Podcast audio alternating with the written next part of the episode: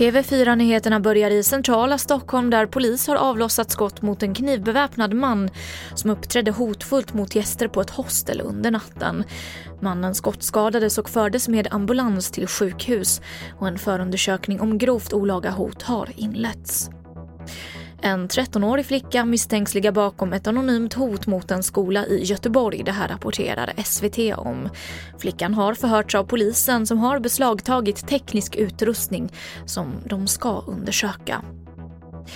Det är vanligt med narkotikahandel på svenska skolor. Det här visar en kartläggning som TV4 Nyheterna har gjort.